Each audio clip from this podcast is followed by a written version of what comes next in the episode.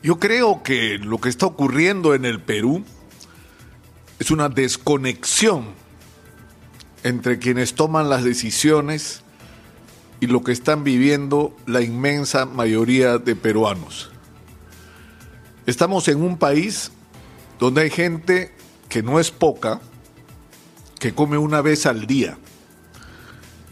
Y que come una vez al día si es que tiene la fortuna de que la olla común que se ha construido, constituido en su barrio, haya tenido acceso a los recursos mínimos indispensables, a los insumos para darle de comer a la gente. Estamos hablando de una situación dramática, dramática, donde se está afectando de una manera muy seria no solo la calidad de la alimentación y la calidad de vida elemental de la gente, eh, eh, digamos, puesta en el extremo de la sobrevivencia, sino nos estamos afectando seriamente nuestro futuro.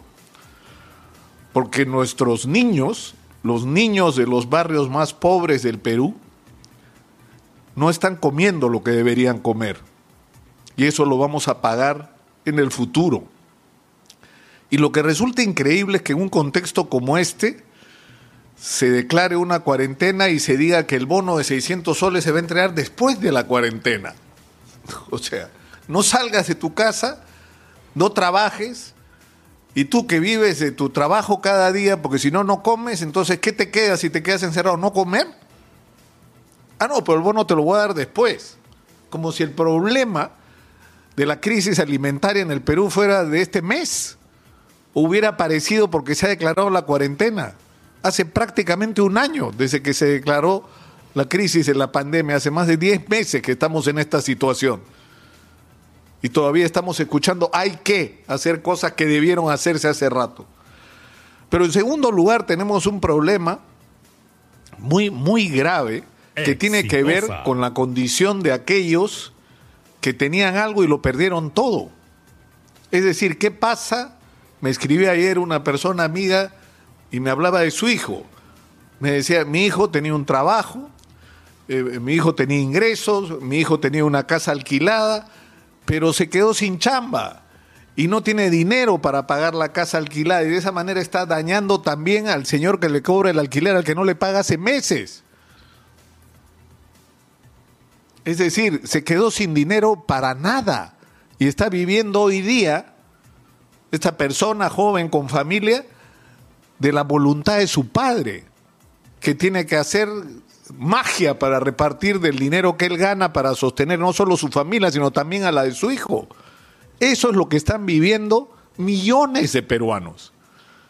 Y hay una inconsciencia increíble porque muchos de estos peruanos que han sido de esta precaria clase media que hemos tenido están agobiados por las deudas por los intereses criminales que les cobran los bancos por todo, por los créditos personales, por los créditos vehiculares, por las hipotecas, en el caso de que tengas el privilegio de tener una, y hasta por las tarjetas de crédito, negocios enteros como se ha acreditado acá, se han montado en el Perú con dinero de las tarjetas de crédito, eso, eso es lo increíble del emprendimiento de la pequeña empresa que aprovecha de cualquier recurso que tenga a la mano, pero ha sido hecho sobre la base de tasas de interés criminales y al gobierno no se le ocurre mejor cosa que observar la ley que pone topes a estas tasas de interés con el argumento que va a dañar la competencia y que va a perjudicar a los micro y pequeños empresarios que ya no van a tener acceso al crédito.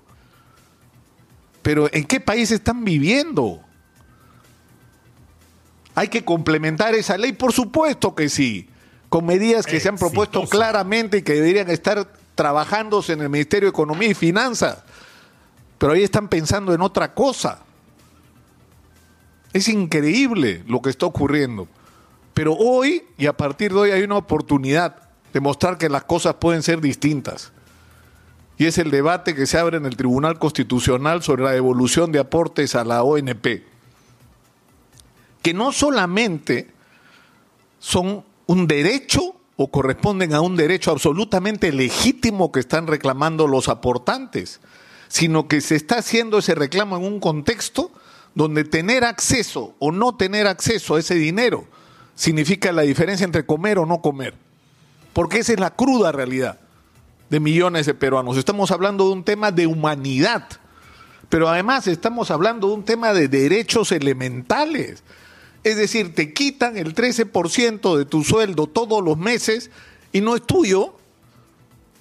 Supuestamente te lo quitan porque te van a dar el beneficio de una pensión que no te dan y en el caso que la recibas será una miseria y una burla para la dignidad de las personas. ¿De quién es el dinero? De la gente.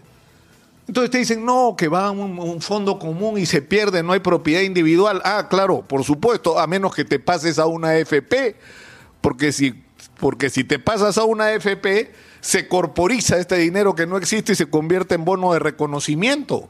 Ahí sí existe, porque estamos hablando del negocio de las AFPs, que es un negocio para todo el mundo, menos para los jubilados o para los futuros jubilados ganan las administradoras, ganan las compañías de seguros, ganan los bancos, ganan los fondos de inversión que tienen acceso a más de 150 mil millones de soles a tasas de interés bajísimas y que ya quisiera la pequeña empresa acceder a ese tipo de fondos.